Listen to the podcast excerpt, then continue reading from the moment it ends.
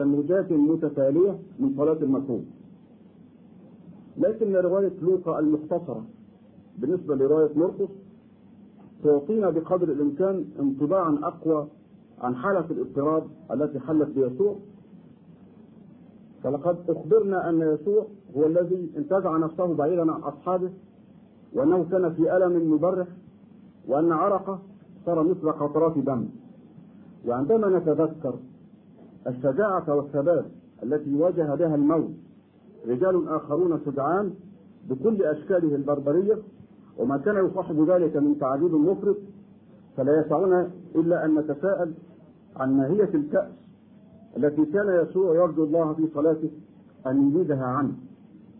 إن صلاة يسوع ترينا أن عذاب الشك كان أحد عناصر محنته المعقدة فلكم تنبأ بآلامه لكنه الآن عشية حدوثها نجده ينقص على عقبيه هذا. ده لا يزال كلام سير. ولما كانت بعض المراجع القديمة تحدث العددين 43 و 44 اللي هو ظهور الملاك للقوي وعرق وفترات دم رغم وجودها في أغلب النسخ وإلمام علماء المسيحية في القرن الثاني بها فإن هذا الحال يمكن إرجاع سببه إلى فهم أحد الكتبه بأن صورة يسوع هنا التي رسمتها هذه الفقرة وقد اكتنفها الضعف البشري كان يتضارب مع اعتقاده في الابن الإلهي الذي شارك ابيه في قدرته القاهرة.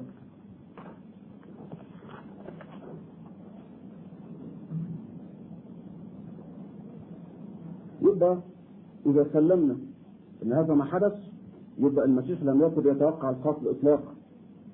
وعذاب الشك لازم هو كان عنده خبر أو كان عنده علم أو عنده تطمين إنه مش هيقدروا يمسكوه وهنرجع لفصل بعد كده اسمه تنبؤات المسيح لا تزال موجودة في الأناجيل بنجاته من القتل لكن ما أصابه فجأة كإنسان بشري كامل هو السبب الوحيد المبرر لهذه حالة الرعب والفزع والاضطراب التي حلت.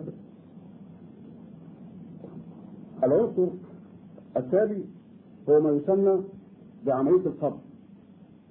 يقول مرقس في اصحاح 14 على 43 وللوقت فيما هو يتكلم أقبل يهوذا واحد من الاثني عشر ومعه جمع كثير بسيوف وعصي من عند رؤساء كان والكتب يسير وكان مسلمه قد أعطاهم علامة قائلا الذي أقبله هو هو أمسكوه أمسكوه وامضوا به بحرص فجاء للوقت وتقدم إليه قائلا يا سيدي يا سيدي.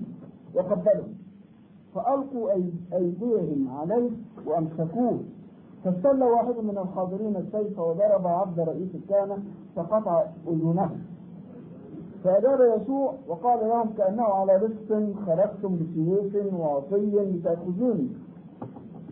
كل يوم كنت معكم في الهيكل وأعلم ولم تمسكوني ولكن لكي تكمل الكتب فتركه الجميع وهرب وتبعه شاب لابسا إزارا على عرية على عريه فأمسكه الشبان. فترك الإزار وهرب منهم عريانا لقد كانت القبلة بداية الحدث. هيمسكوا واحد وبعدين بعد كده يحاكموه ويقبضوه ويقبضوا عليه ويقتلوه وبعدين ما يقال عن القيامة والظهور. آه نجد آه إنها في مرقس ومتى ولوقا متفق على القبلة مع خلاف يسير. أما يوحنا فلا مكان للقبلة. إنها تعطي صورة مختلفة تماما عما روته الثلاثة المتشابهة. فإنجيل يوحنا يقول أخذ يهوذا الجند وقداما من عند رؤساء الكهنة والفريسيين وجاء إلى هناك بمشاعل ومصابيح وسلاح. فخرج يسوع وهو عالم بكل ما يأتي عليه وقال من تطلبون؟ أجابوه يسوع الناصري. قال لهم يسوع أنا هو. وكان يهوذا مسلمه أيضا واقفا معه. نقطة الهامة اللي جاية دي لأن لها تعليقات بعد كده. فلما قال لهم أني أنا هو رجعوا إلى الوراء وسقطوا على الأرض. دي قوة عسكرية دي هتقبض عليه وهرصة من الناس وشوية رعاع وشوية من الشعب. فأصابهم حالة حاجة حصلت في هذا الوقت اضطريتهم انهم يقعوا على الأرض. فسألهم أيضا ما تطلبون فقالوا يسوع الناصري أجاب يسوع قد قلت لكم أني أنا هو. فإنكم تطلبونني. فدعوا هؤلاء يذهبون ليتم القول الذي قاله أن الذين أعطيتني لم أهلك منهم أحدا طبعا آه، اتفقت الأناجيل الأربعة. عند هذه- النقطة على شيء واحد بس. أنه ابتداء من هذا التوقيت الذي كان في ظلمة الليل لأنهم جم بمصا- بمصابيح ومشاعر إلى آخره تركوا التلاميذ كلهم وهربوا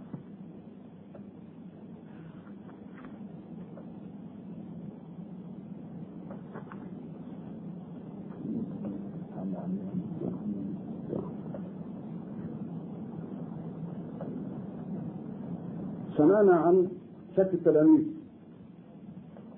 وأنتم قريتوا كلكم تشكون في في هذه الليلة. لقد قال في هذه الليلة. لأنه مكتوب اني أضرب الراعي فتتبدد الرعيه نحن هنا أمام احتمالين. هنشوف التلاميذ يشكوا إزاي وبنتكلم على الليلة دي بالذات. أن يكون المسيح قد تنبأ لتلاميذه بأن مؤامرة ستدبر ضده ورغم أنها ستسبب له ألما ومعاناة إلا أنها ستفشل وينقذه الله من القتل الذي ينتظره على أيدي مدبريه دي الحالة الأولى. ثانيهما أن يكون المسيح قد تنبأ لتلاميذه بأن مؤامرة ستدبر ضده وتسبب له ألما ومعاناة وتنتهي بقتله. مفيش احتمال الاثنين دول يا يقتلوه ولا يقتلوه فإن كانت الحالة الأولى. ورأى التلاميذ حسب ما ترويه الأناجيل بكل وضوح أن المسيح قبض عليه في تلك الليلة. واستطاعت قوى الظلم أن تنتصر عليه. وتحقق ما تريد فعندئذ لابد أن يشك التلاميذ في معلمهم الذي تنبأ لهم بنجاة. ثم أظهرت الحوادث أمام أعينهم بعد ذلك أنه لم يحدث. هنا فقط يحدث الشك والزلل والارتداد عن العقيدة. ولما كان الشك غير الإنكار دي نقطة بيحصل فيها عايز أقول غلالات الشك غير الإنكار. لذلك أن اللص اللي أردنا عليه ينكر السرقة. لكن اللص نفسه هو أول واحد يعلم يقينا أنه سرق. لأن إحنا بدل سميناه لص يبقى ده بيسرق فبينكر أجيب قدام الناس ينكر. لكن هو لا يشك لحظة أنه سارق يبقى إذا الشك غير الإنكار. والكلمة القوية كلكم تشكون في في هذه الليلة إن التلاميذ هيشكوا فيه يبقى لازم قال لهم كلام والكلام ده يتحقق ولن يكون هذا الكلام إلا إنه تنبأ بنجاته عشان كده هم شافوا إن القوة قربت عليه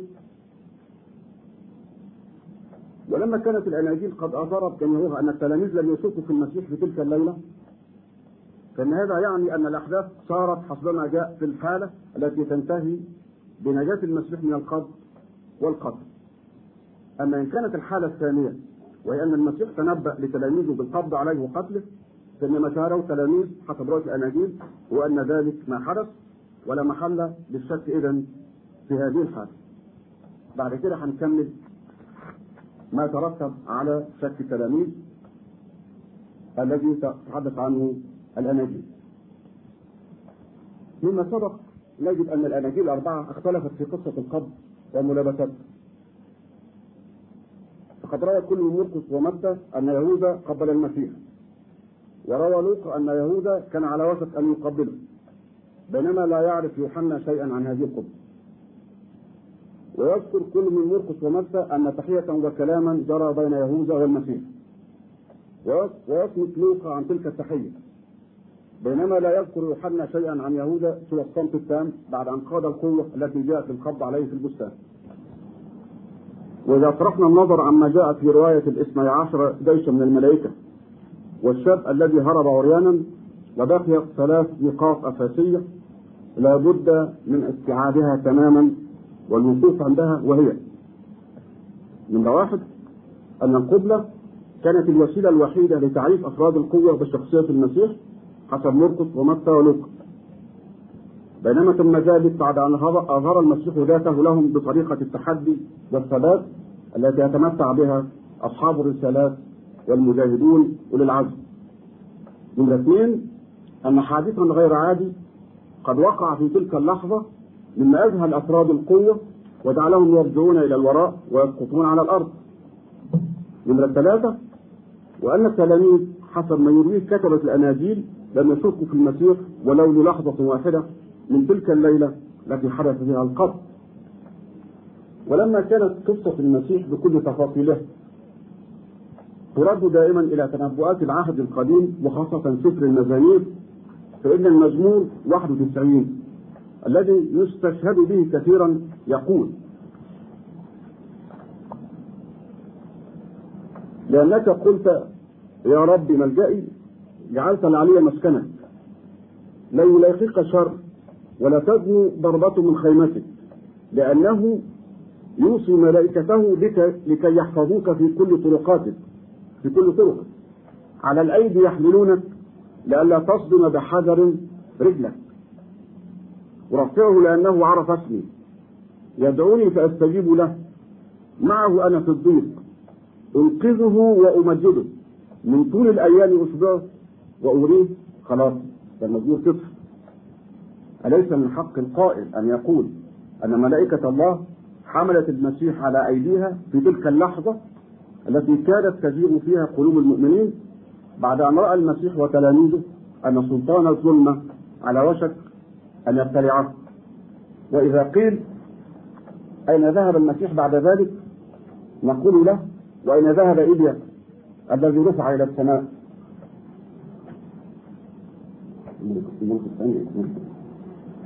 من سفر الملوك الثاني أصحاب اثنين من عدد 11 وفيما هما يسيران ويتكلمان. اللي كانوا ماشيين دول اللي هم أليسع وإيليا أليسع اللي هو تلميذ إيليا وفيما هما يسيران ويتكلمان إذا مركبة من نار وخيل من نار ففصلت بينهما فصعد إيليا في العاصفة. إلى السماء. وكان أليشع يرى وهو يصرخ يا أبي يا أبي يا مركبة إسرائيل وفرسانان ولم يره بعد وكما سبق أن رفع أخنوخ إبليس في القرآن إلى السماء كما يكون الكتاب المقدس وصار أخنوخ مع الله ولم يوجد لأن الله أخذ وقع رحمة ربنا بالناس علشان ما يضلوش في الأنبياء لما ربنا يكرمهم بالمعجزات أن كل ما فعله المسيح له سابقة أحيا ميت اثنين ثلاثة أربعة هم جوش عن كده. قبل منه أحيا عظام جيش من الموت وأفراد. إيليا واليسع وحزقيال والآخرين. آه البركة المباركة تكسير الطعام حدثت. شفاء المرضى حدث. كل الكلام ده رحمة. الرفع إلى السماء ليس مشكلة رفع قبل كده إيليا. ورفع أخوه دي رحمة بالناس. عشان خاطر لا تضل ولا تسيء في المسيح آه يبقى إحنا انتهينا من عملية القبض وملابساتها والظروف اللي فيها وننتقل إلى موضوع المحاكمة. في الواقع ذكرت الأناجيل لم تتفق على عدد محاكمات. ممكن استخراج ثلاث محاكمات. أنا مش هتكلم على الثلاثة لأن هذه الجلسة لا تسمح بهذه المناقشة. إنما هتكلم على اثنين. وحد ملخص مبدئي نجد إن تختلف رواية لوقا عن روايتي مرقس ومتى في عنصر هام. وهو ان الأخيرين عنهم انها تجعل القوة تذهب المقبوض عليه إلى حنان حمى قياد بدلا من الذهاب إلى رئيس الكهنة مباشرة. كذلك فان يوحنا يروي قصة مختلفة عن استجواب رئيس الكهنة بالمقبوض عليه. ولسوف نكتفي بالحديث عن المحاكمة الأولى أمام مجمع اليهود والثانية أمام بيلاطس نقص 14 53 53 إلى 65 فمضوا بيسوع إلى رئيس الكهنة فاجتمع معه جميع رؤساء الكهنة والشيوخ والكتبة. وكان بطرس قد تبعه من بعيد إلى داخل دار رئيس الكهنة كان جالسا بين الصبيان يستدفئ عند النار وكان رؤساء الكهنة والمجمع كله يطلبون شهادة على يسوع ليقتلوه فلم يجدوا لأن كثيرين شهدوا عليه زورا ولم تتفق شهاداتهم ثم قام قوم وشهدوا عليه زورا قائلين نحن سمعناه يقول إني أنقذ هذا الهيكل المصنوع بالأيادي وفي ثلاثة أيام أبني آخر غير مصنوع بأيادي ولا بهذا كانت شهادتهم تتفق فقام رئيس الكهنة في الوسط وسأل يسوع قائلا أما تجيب بشيء ماذا يشهد به هؤلاء عليك؟ أما هو فكان ساكتا ولم يجب بشيء فسأله رئيس الكهنة أيضا وقال له أأنت المسيح ابن ابن المبارك؟ فقال يسوع أنا هو. سوف تبصرون ابن الإنسان جالسا عن يمين القوة وآتيا في سحاب السماء. فمزق رئيس الكهنة ثيابه وقال ما حاجتنا بعد إلى شهود قد سمعتم التجاديد ما رأيكم؟ فالجميع حكموا عليه أنهم استوجبوا الموت فابتدع قوم يفسقون عليه.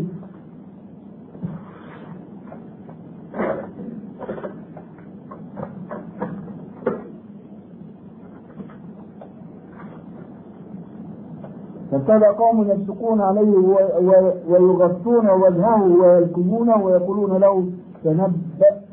وكان الخدام يلكمونه يقول ما ينهم؟ ليس من السهل أن نبين كيف نشأ هذا الجزء. ولقد كان السؤال حول قيمته التاريخية ولا يزال موضوعا يتعرض لمناقشات حيوية.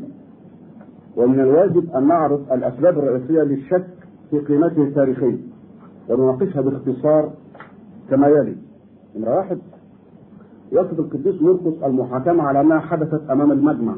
أي السنهدرين وهو هيئة رسمية تتكون من 71 عضوا يرأسها رئيس الكهنة وتمثل السلطة الشرعية العليا في إسرائيل.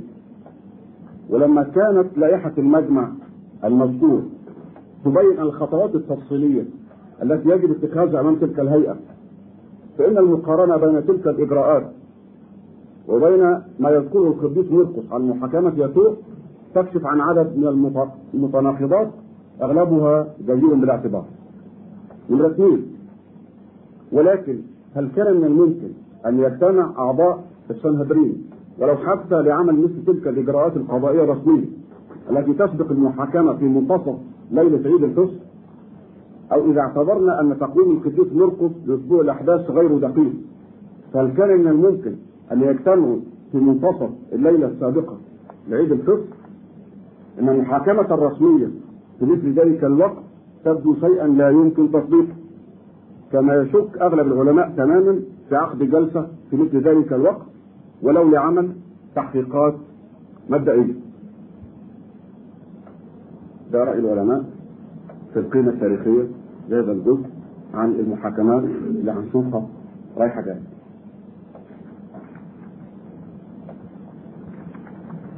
المحاكمة التاريخية موقف 15 15 واحد.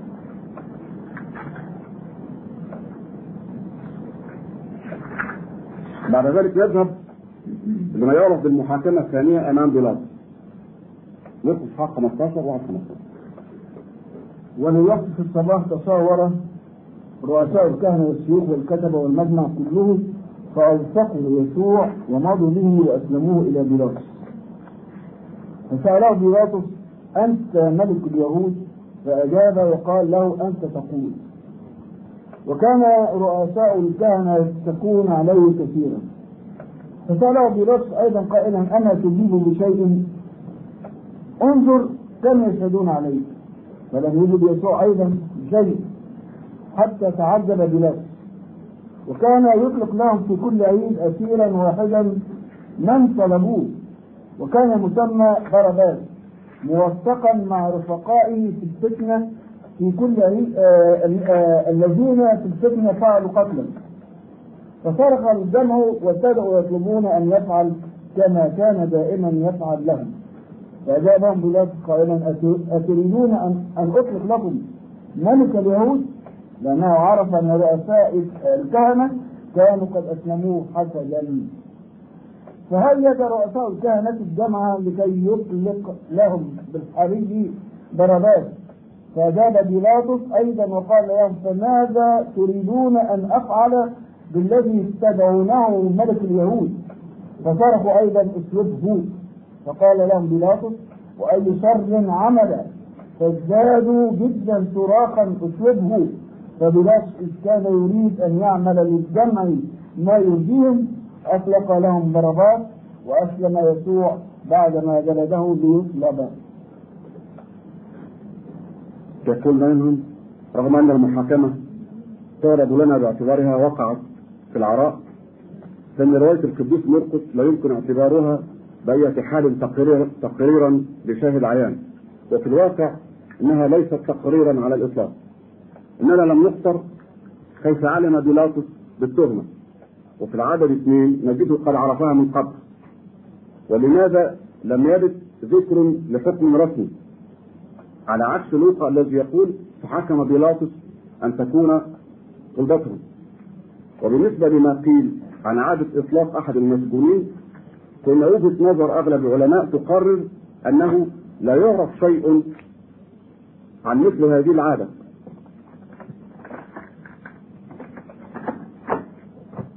كما وصفت هنا إن القول بأن عادة الحكام الرومان جرت على إطلاق أحد المسجونين في عيد الفصح وأن الجماهير هي التي كانت تحدد اسمه بصرف النظر عن جريمته إنما هو قول لا يسنده أي دليل على الإطلاق بل إنه يخالف ما نعلمه عن روح الحكم الروماني لفلسطين وأسلوبه في معاملة أهله. على أن محتويات الحوار بين بيلاطس والجمهور تعتبر من المشاكل أيضا. فيبدو منها أن بيلاطس قد وجه مقدما بالاختيار بين مجرمين مجرمين ودينا بحيث إذا أطلق سراح أحدهما لوجب عليه إعدام الآخر. ولكن في نهاية الفقرة الثانية الأعداد من اثنين لخمسة نجد أن يسوع لم يدان وحسبما تذكره القصة لا نجد مبررا يمنع بيلاطس من تبرئة يسوع إذا كان قد اعتقد في براءته وإصدار عفو كذلك عن باراباس ونجد في رواية القديس متى لهذه القصة. ان اسم ذلك المتمرد قد ذكر مرتين في 27 16 و 17 في أغلب النسخ على أنه يسوع باراباس. والاعتقاد الشائع أن ذلك كان القراءة الأصلية. إن حذف كلمة يسوع من النسخ المتداولة بيننا يمكن شرحه ببساطة على أساس أنه بالرغم من أن اسم يسوع كان شائعا أيام المسيح فلم يلبث المسيحيون أن يعتبروه اسما مقدسا يرقى عن الاستخدام العادي وأن إطلاقه على أحد المجرمين يعتبر مهينا ولقد أضاف متى إلى رواية مرقس قصتين أحدهما تحكي نهاية يهوذا وهذا الموضوع سوف نتعرض له. كما تكلم عن كل زوجة بيلاطس. كذلك بين متى أن بيلاطس أعلن براءته من دم المصلوب بطريقة قاطعة. وتعتبر في نفس الوقت اعترافا منه على رؤوس الأشهاد ببراءة يسوع فهو يقول فقال الوالي وأي شر عمل فكانوا يزدادون صراخا ليصلب فلما رأى بيلاطس أنه لا ينفع شيئا بل بالحري يحدث شغب يحدث شغب أخذ ماء وغسل يديه قدام الجمع قائلا إني بريء من دم هذا البار أبصروا أنتم.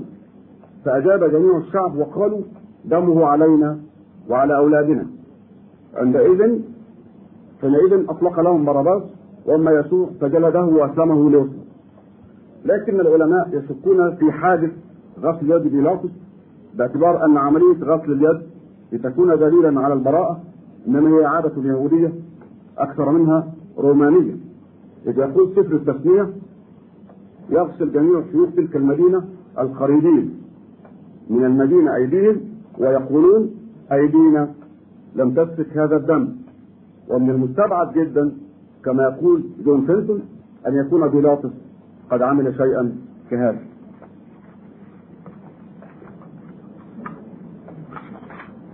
ده بالنسبة للمحاكمات والنقاط أو الثغرات اللي موجودة فيها بعد كده هنمر بسرعة على آه عناصر فرعية دي لا تحتاج لاستشهاد لعلماء أو اخرين إنما هيبان فيها الاختلافات.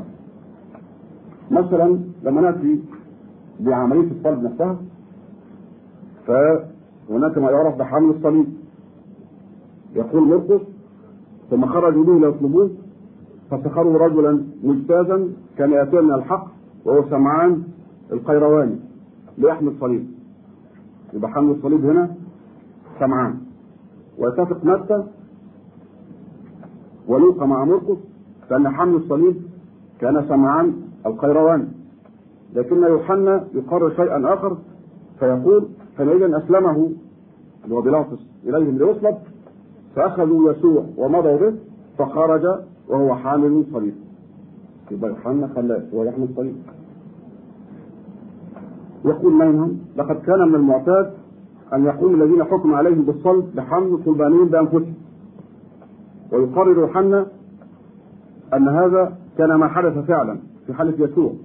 ولكن على العكس من ذلك نجد حسب رواية مرقس ومتى ولوقا أن شخصا مجهولا يدعى سمعان القيرواني هو الذي سخره الرومان لحمل الصليب وبالنسبة لموضع الجلجثة فإن التقاليد التي تقول أنه يقع داخل كنيسة القبر المقدس لا يمكن ارجاعها لأبعد من القرن الرابع كما أنها لا تزال موضع جدل ولقد اقترحت أماكن أخرى في عصرنا الحاضر إلا أن القطع بواحد منها لا يزال بعيدا عن التحقيق. يبقى اذا الكلام على إن ده القبر اللي موجود في فلسطين واللي دفن فيه المسيح وكان سبب حروب صليبية استمرت أكثر من 250 سنة وقتل فيها من المسيحيين والمسلمين الآلاف ودمرت فيها مدن وأوسلت فيها دماء أبرياء قام على أساس أين أين الأساس التاريخي ما ابتدوش يقولوا إن ده القبر بتاع المسيح ابتداء من القرن الرابع الميلادي من قبل كده لسه مجهولة ما حدش عارف المكان ولا عارف المنطقة اللي فيها.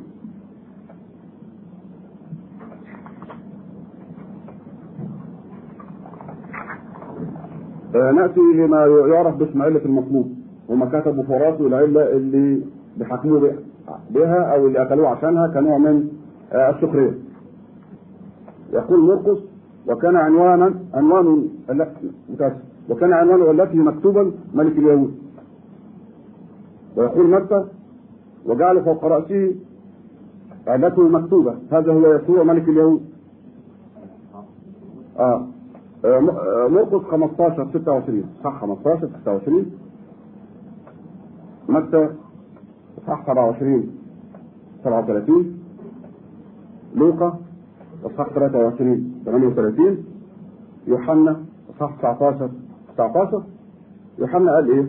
وكتب بيلاطس عنوانا ووضعه على الصليب وكان مكتوبا يسوع الناصري ملك اليهود. يقول ماينهام لقد اختلفت الآراء بشدة حول صحة ما كتب عن علته فيرى بعض العلماء أن الصيغة الدقيقة التي عرفت عن طريق شهود عيان بينما يعتقد آخرون أنه من غير المحتمل أن يكون الرومان قد استخدموا مثل تلك الصيغة الجافة.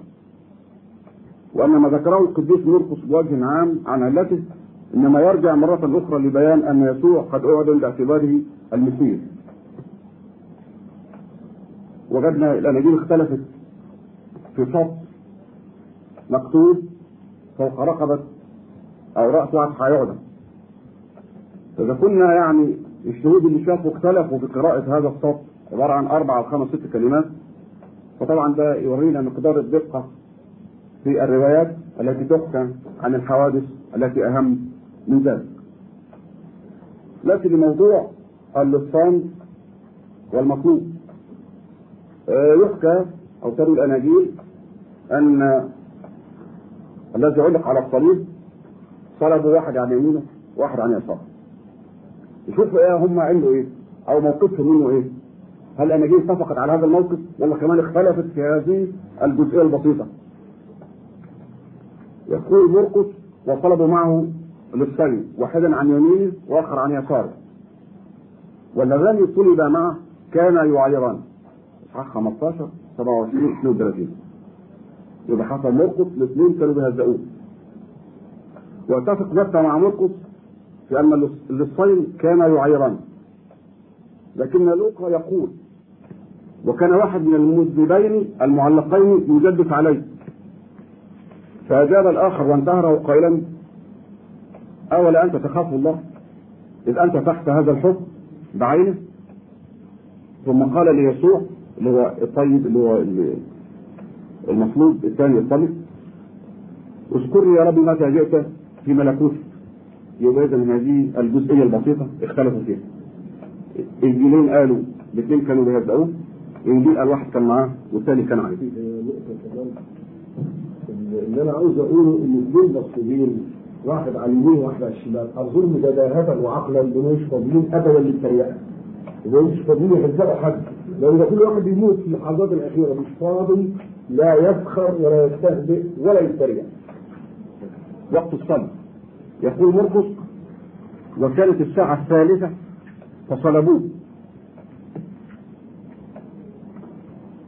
لكن يوحنا يقول وكان استعداد الفطر ونحو الساعة السادسة فقال بيلاطس لليهود هو ذا ملككم فصرخوا خذوا خذوا اسلوب فحينئذ أسلمه إليهم ليوسف يبقى ده بعد الساعة 6 وقتنا الساعة 3 وقتنا الساعة 6 في بقى تعليق على حكاية الثلاثة والستة وبطرس إنكار ثلاث مرات والصلاة ثلاث مرات. يقول ما ينهم منذ اللحظة التي روى فيها القديس مرقس إنكار الناس ليسوع نجد الوقت قد خطط بعناية بحيث تكون الفترة ثلاثية الأحداث أو التوقيتات. وقت الصلب الساعة الثالثة ده كلام مين وقت الظلمة من السادسة إلى التاسعة. وفي هذا المثل على الأقل فإن الحساب يبدو مصطنعا. إذ أنه من الصعب أن كل مرات في الأعداد 15 من الإصحاح 15 إصحاح 15 أعداد 1 24 منذ بدء جلسة الصباح حتى وقت الصلب يمكن حدوثه في فترة الثلاث ساعات ويبين إنجيل يوحنا إصحاح 19 عدد 14 بوضوح أن ذلك لم يحدث. بعد كده نأتي لما يعرف بصلاة المسلوب يقول لوقا لما مضوا به إلى الموضع الذي يدعى جمجمة صلبوه فقال يسوع يا أبتاه اغفر لهم لأنهم لا يعلمون ماذا يفعلون. لقد انفرد لوقا بذكر هذه الصلاة التي حذفتها الأناجيل بل وبعض النسخ الهامة التي تنسب للوقا. ولقد ويقول جورج كير في تفسير الانجيل لوقا لقد قيل أن هذه الصلاة ربما تكون قد محيت من إحدى النسخ الأولى للإنجيل هو انجيل لوقا بواسطة أحد كتبة القرن الثاني الذي ظن أنه شيء لا يمكن تصديقه أن يغفر الله لليهود. وبملاحظة ما حدث من تدمير مزدوج لأرسلين في عامي 70 و135 صار مؤكد أن الله لم يغفر له. أي أن تلك الصلاة لم يقبلها الله ولذلك محاها هذا الكافر يبقى حتى اختلفنا في موضوع يعني, يعني مش معقول. نأتي بعد ذلك إلى صرخة اليأس عن الصليب. صرخة اليأس على الصليب قال فيها مرقس إصحاح 15 عدد 32 34 في الساعة التاسعة صرخ يسوع بصوت عظيم قائلا إلوي إلوي إلوي إلوي لما سبقتني الذي تفسيره إلهي إلهي لماذا تركتني؟ ويأخذ متى برواية مرقس. مع تعديل بسيط. لكن لوقا يقول نادى يسوع بصوت عظيم وقال يا أبتاه في يديك استودع روحي بينما يقول يوحنا لما أخذ يسوع الخل قال قد أكمل. إن سخط الياس على الصليب تسوي عددا من المشاكل التي كانت ولا تزال موضع جدل بين العلماء. فالبعض يقول يبدو أن القديسين لوقا ويوحنا. قد رأي في كلماتها غموضا واحتمال الفهم ولذلك حذفاها ثم استبدلاها ثم استبدلاها أحدهما بقوله يا أبتاه في يديك أستودع روحي. بينما قال الآخر قد اكمل وعلى العكس من ذلك فإن مثل هذا الرأي يفترض الراوية الذي كان شريره الأول أن يذكر الحقيقة التاريخيه ويسجل بأمانة للأجيال القادمة كلاما مزعجا يتعذر تفسيره. ولهذا فإن أغلب العلماء المحدثين يقرون تأويل يقرون تأويلا مختلفا تماما. يقوم على حقيقة أن هذه الكلمات اليائسة هي اقتباس من المزمور 22 العدد واحد. ولكن إذا أخذنا هذا المزمور ككل فإنه لا يمكن اعتباره صرخة يأس بأي حال من الأحوال. إنما هو صلاة لعبد بار يعاني آلاما إلا أنه يثق تماما في حب الله له وحفظه من الشر وهو مطمئن تماما إلى حمايته. يبقى حتى الآن في هذه الجزئيات البسيطة علة المطلوب شراب المطلوب ماذا قال؟ سقط اليأس على الصليب اللسان المطلوب تم فيها الخلاف. ونسمع بكل جراءة والعلماء معذورين هم بيجدوا ما سقط إليه الأبحاث بمقارنه النسخ إن ده الكاتب ده ما عجبتوش الحتة دي فشالها وشال ديت لأن مش معقول يقول يا بتاع أغفر لهم وبعدين ما يغفرش لليهود وبعدين اليهود يدمر اورشليم مرتين ده هذا هو المنهج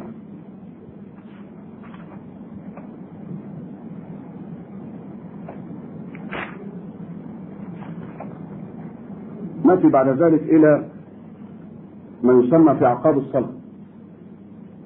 يقول مرقس انشق حجاب الهيكل إلى اثنين من فوق إلى أسفل. ولما رأى قائد المئة الواقف مقابله أنه صرخ هكذا وأسلم الروح قال حقا كان هذا الإنسان ابن الله. ويقول متى؟ وإذا حجاب الهيكل قد انشق إلى اثنين والأرض تزلزلت والصخور تشققت والقبور تفتحت وقام كثير من أجسام القديسين الراقدين وخرجوا من القبور بعد قيامته ودخلوا المدينة المقدسة وظهروا لكثيرين. الإصحاح 27 51 54 ويقول قائد. ويقول لوقا أظلمت الشمس وانشق حجاب الهيكل من وسطه فلما رأى قائد المئة ما كان نخلي بالنا من الكلمة دي لأنها مخالفة لكلمة لوقا مجد الله قائلا بالحقيقة كان هذا الإنسان بارا لكن كان هذا الإنسان ابن الله على لسان قائد المئة لكن هنا كان هذا الإنسان بارا أما يوحنا فإنه لا يعلم شيئا عن هذا. طيب رأي العلماء إيه في الكلام ده؟ وفي الزلازل وفي الأحداث الفظيعة اللي صاحبت عملية القتل يقول جورج كير إن حدوث كسوف الشمس حسب رواية لوقا بينما يكون القمر بدرا عشان خاطر عيد الفصل ونيسان. وكما كان وقت الصلب إنما هو ظاهرة فلكية مستحيلة الحدوث ولقد كان الشائع قديما أن الأحداث الكبيرة المفجعة يصحبها نذر سوء وكأن الطبيعة توفي الإنسان بسبب تعاسته. ويقول ما ينهم لقد قيل أن مثل تلك النذر لوحظت عند موت بعض الاحبار الكبار وبعض الشخصيات العظيمة في العصور القديمة الوثنية كما حدث عند موت يوليوس قيصر ده كان مصري طبعا ويقول جون كنتون لقد أضاف متى إلى ما ذكره مرقس حدوث الزلزلة وتفتح القبور وقيام القديسين من الأموات وظهورهم للكثيرين في أورشليم بعد قيامه يسوع. وكان قصده من من إضافة هذه الأحداث الخرافية أن يبين أن موت يسوع كان عملا من صنع الناس. طبعا الحق الذي لا مرية فيه أن الشمس والقمر آيتان من آيات الله لا يخسفان لموت صغير أو كبير. الدكتور جميل هيقول لنا ما قيمة هذا حاجة زي كده في الإسلام. طب أنا عاوز بس أقول مفاجأة جديدة.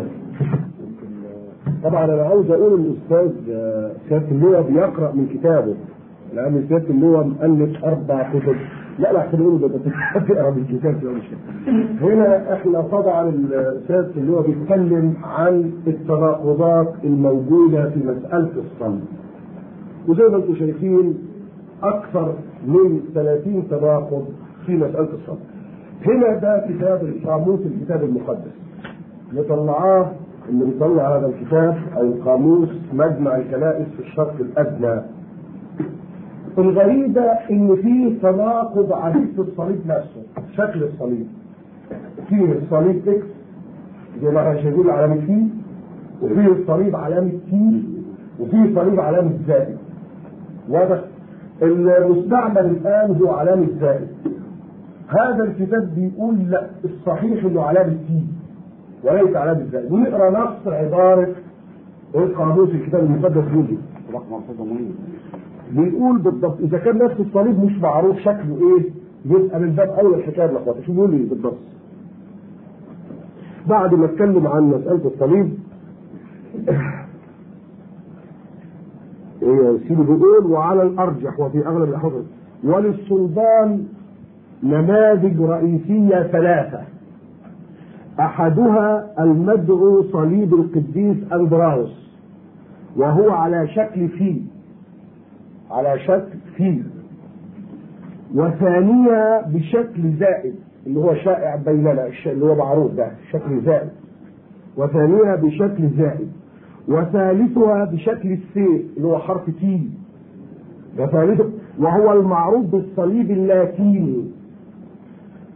ثم يقول ولعل صليب المسيح كان من الشكل الأخير اللي هو T كما يعتقد الفنانون والمسألة برضه من الفنانين حتى صورة المسيح. صورة المسيح عبارة عن اجتهاد فني. كل واحد بيكتب المسيح بالطريقة اللي هو اللي هو على مزاجه. وبتيجي تدور تلاقي المسيح هدومه نظيفة ودقنه نظيفة وكل شيء مسبسب وشكله حلو. كأن ما فيش في المنطقة اللي هو عايش فيها أتربة ولا كأنه إنسان مجاهد إنما إنسان رقيق رشيق. وما فيش أبدا أي في الحياة إنما إنسان مرفع وحاشا لله أن يكون المسيح بهذه الرفاهية.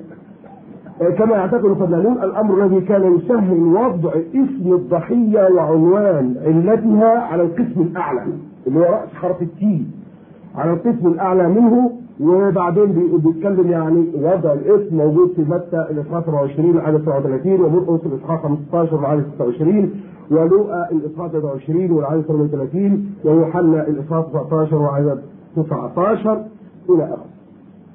فغرض أقول يعني إذا كان نفس الصليب مختلف في شكله إذا قوله تعالى بل شبه وما قتلوه وما صلبوه ولكن شبه لهم إذا كان الصليب مش معروف.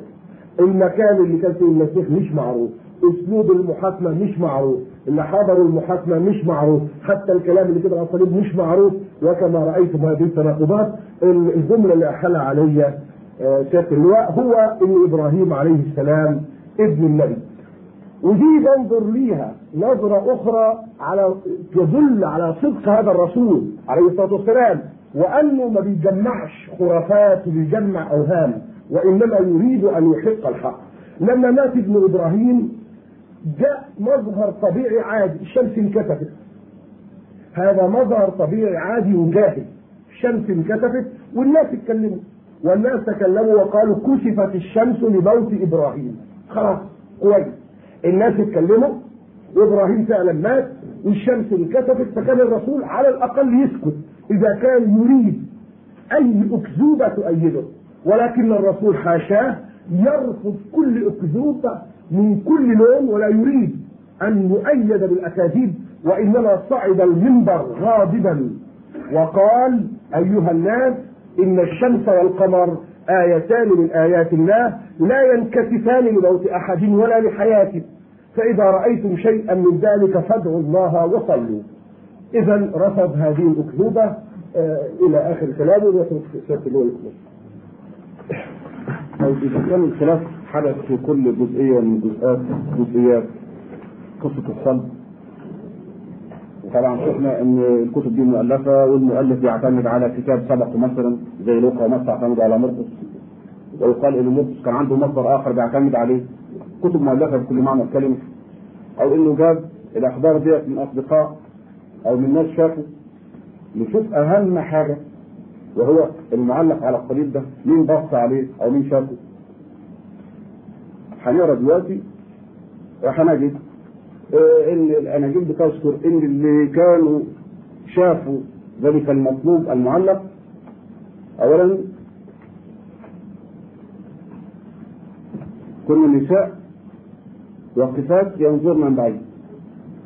التلاميذ قطعوا الحبل وشه من زمان.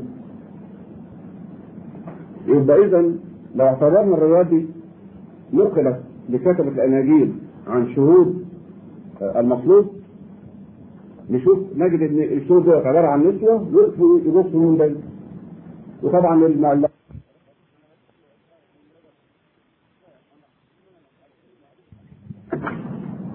فبالنسبه لشهود الصلب يقول مرقس وكانت أيضا نساء ينظرن من بعيد. بينهن مريم المجدلية ومريم أم يعقوب الصغير ويوسي وسلوم. كذلك يقول مكة. ويقول لوقا وكان جميع معارفه والنساء كنا قد تبعناه من الجليل واقفين من بعيد ينظرون ذلك. ويقول يوحنا وكانت واقفات عند صليب يسوع أمه وأخت أمه مريم زوجة كلوبا ومريم المجدلية. يقول جون فينتون لقد هرب التلاميذ عند القبض على يسوع. ورغم أن بطرس قد تبعهم بعيد فإننا لا نسمع شيئا أكثر من ذلك. إن مرقس ومتى ولوقا يخبروننا أن شهود الصلب كن نساء تبعن يسوع من الجليل إلى أورشليم. وقد رأينا دفنة واكتشفنا القبر خاليا صباح الأحد وقبلنا يسوع بعد قيامته. هذه فتره رغم وساطتها إنها خطيرة. يعني اذا قصة اللي راحوا عند الصليب واللي راحوا عند القبر واللي أذاعوا حديث القيامة إنه قام مش موجود في القبر وإنه ظهر للناس دي مجموعه من النسوة.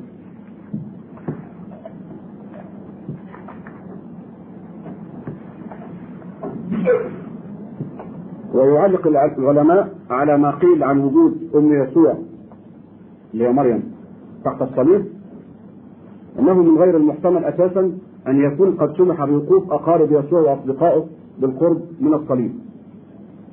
وتقول دورة المعارف البريطانية تعليقا على اختلاف الأناجيل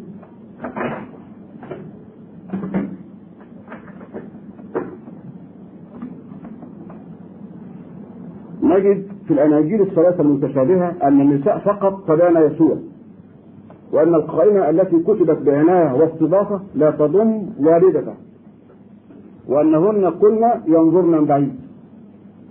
لكن في يوحنا نجد أن والدته مريم تقف مع مريمين أخريين تحت الصليب ومن تلك الساعة اخذها التلميذ المحبوب إلى خاصته هذا مش ليه بينما لا تظهر والدته في اورشليم حسب حسب ما ذكرته المؤلفات القديمه إلا قبيل عيد العنصرة في رفقة اخوته أعمال الرسل إصحاح واحد على 14 من ذلك يتبين أن شهود الأحداث الرئيسية التي قامت عليها العقائد المسيحية وهي الصلب والقيامة قيامة المسيح والظهور إنما كنا على احسن الفروض نساء شاهدنا ما شاهدنا من بعيد ثم قمنا بعد ذلك بالرواية والتبليغ. إحنا بقى عايزين ننهي أحداث الصلب فنقول تعليق بسيط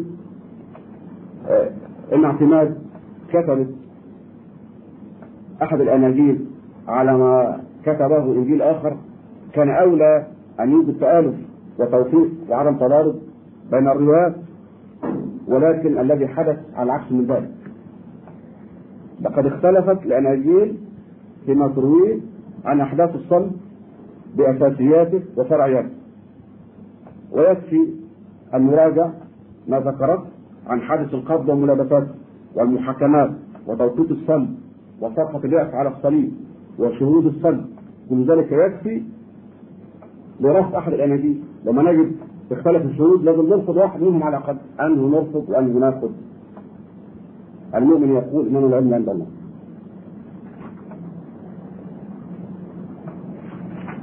طيب. شيء مرتبط بالصلب ومتعلق بما يقوله القرآن في موضوع الصلب وهو نهاية يهوذا يهوذا التلميذ الخائن ده إيه اللي حصل له؟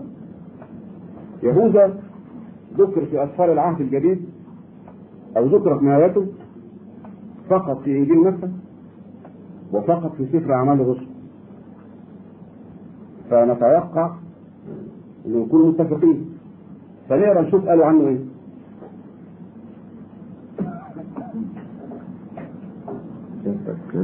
متى 27 13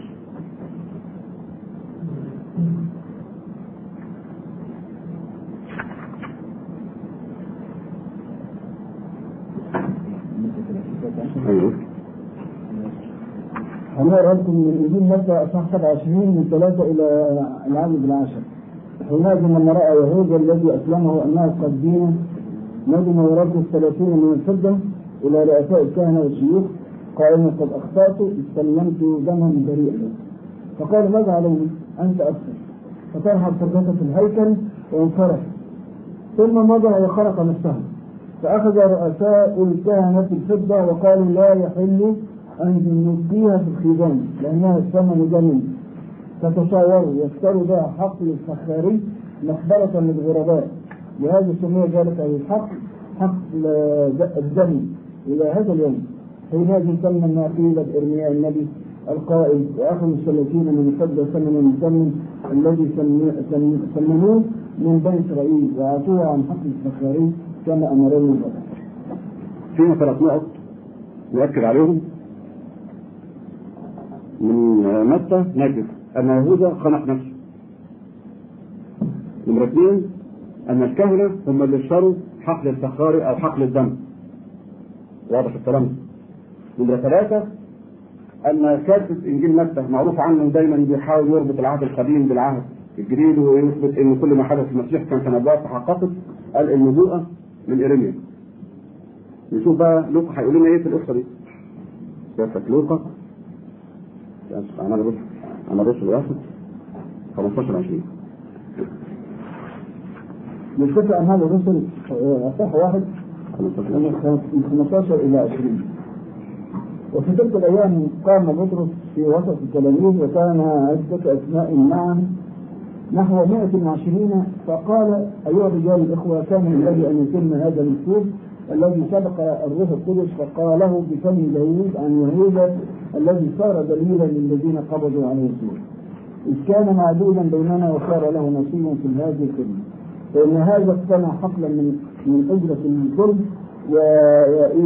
سقط على وجهه انشق من الوسط فانسكبت أحشائه كلها وصار ذلك معلوما عند جميع سكان أورشليم حتى جاء ذلك الحقل في لغتهم حقل زمن اي حقل الدم.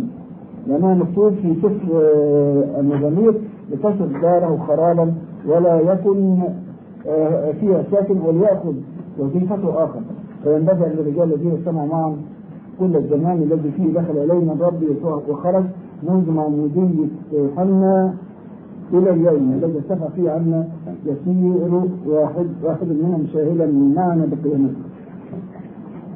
الاتفاق الوحيد بين أعمال الرسل ومتى إن يهوذا هلك لكن طريقة الهلاك هنا مختلفة في متى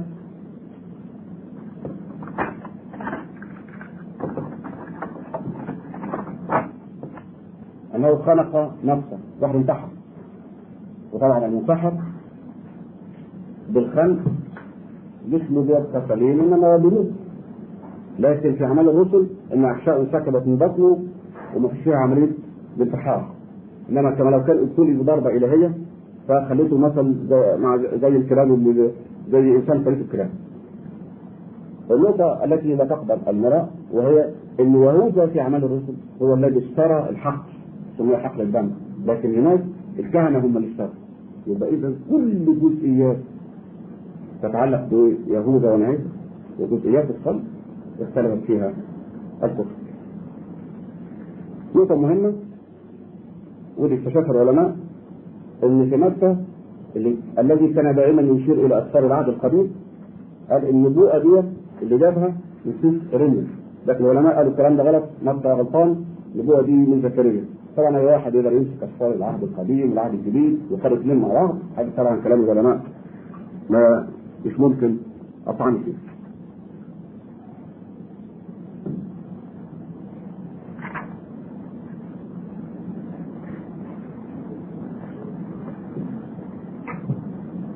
طبعا ان ما اتفق عليه متى ولوقا وصمت عنه مرقس ويوحنا. اتفق على إن في الفترة دي اختفى يهوذا واختفى في ظروف مريبه فضربت اقوالهم كده لأن ده هيكون مدخل بعد كده سوف نثبت من تنبؤات المزامير أن يهوذا هو الخائن الذي علق. المزامير بتنطق بهذا أي واحد لما يراها ويشوف يقسمها لفقرات ويشوف ده بتتكلم عن العبد البار أو الصادق بتتكلم عن العبد الشرير وده هيبقى نهايته إيه وده نهايته إيه هنجد. المزامير تنطق بأن العبد البار الصالح المسيح سوف يرفع وينجيه الله. وأن هذا الخائن المؤامرة التي تآمر بها وآلة الموت التي استخدمها بهذا النص سوف ترتد له هيلبسه هو كان عايز يعلق ايده على الصليب هو اللي هيتحط على الصليب. هكذا تقول مزامير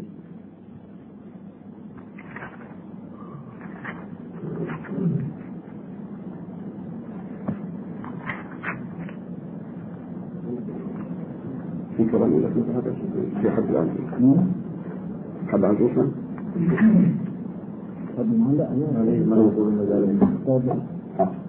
يعني طيب الاستاذ إبراهيم يعلق بيرجوه برضه في خلال تعليقه يقول نص الميزانية؟ لا لا الموجود كم دقيقة كم دقيقة في الدين عشان نتكلم أو ثلاثة؟ ثلاثة زي ما كفاية عليك. ثلاثة فان اسلمت الالف الاسلم اولا أنا عايز أقول حاجة أنا أنا بتكلم باعتبار إن أنا يعني كنت في المحنه اللي هم فيها يعني كنت اسيس وربنا أكرمني وهداني إلى الاسلام واخرجني من ظلمات ال- ال- ال- ال- ال- الشرك إلى نور التوحيد. أنا عايز أقول حاجة إن المسيح عليه السلام لما جه قال لليهود إيه؟ في اصحاح خمسه من متى بيقول كده ما جئت لانقذ بل لأكمل دي كانت رسالة المسيح. معنى هذا إن المسيح كان على قدم سيدنا موسى عليه السلام. نيجي إلى موسى عليه السلام في سفر التسميه أصحاح 24 عدد 16 أنا بركز هنا على نقطة لو نجحنا فيها نبقى وصلنا إلى الحقيقة في سفر التسمية إصحاح 24 عدد 16 يقول لا يقتل الآباء عن الأولاد ولا يقتل الأولاد عن الآباء. كل إنسان بخطيئته يقتل. إذا ما فيش حاجة اسمها آه، ابتداء نيابي اطلاقا لأن كل إنسان مسؤول عن نفسه.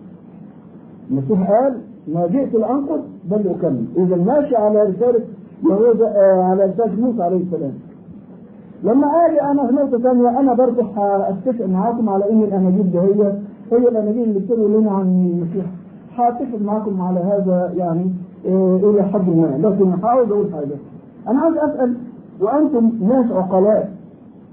في إنجيل متى اصحاح 29 عدد آه، 56 بيقول حينئذ تركه التلاميذ كلهم وهربوا. طب لما التلاميذ هربوا مين اللي جاب لنا أحداث القبض عليه وأحداث الصلب وأحداث الدفن وأحداث القيامة مين اللي جاب لنا كل هذا؟ يعني المعلومات دي يعني جاءت من مين؟ التلاميذ اللي هم عاشوا معاه هرب يبقى جاءت المعلومات دي منين؟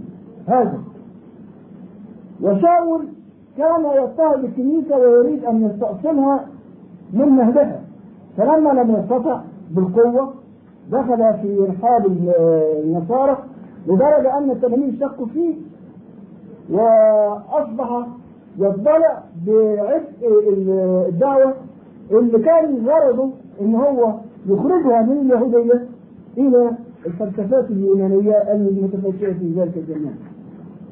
دي من ناحيه. من ناحيه ثانية أجي أنا إلى المسيح عليه السلام يعرف بني إسرائيل إنهم قتلت الانبياء ولذلك قال إيه؟ في إنجيل متى اصحاح 13 اصحاح 23 يقول كده يا أورشليم يا أورشليم يا قاتلة الأنبياء وراجمة المرسلين. شوف بقى هنا التعبير يا قاتلة الأنبياء فهو يعرف كمان معرفة أن أورشليم اللي هي المفروض إن هي تكون مدينة السلام كانت مدينة الدماء وأمام عينيك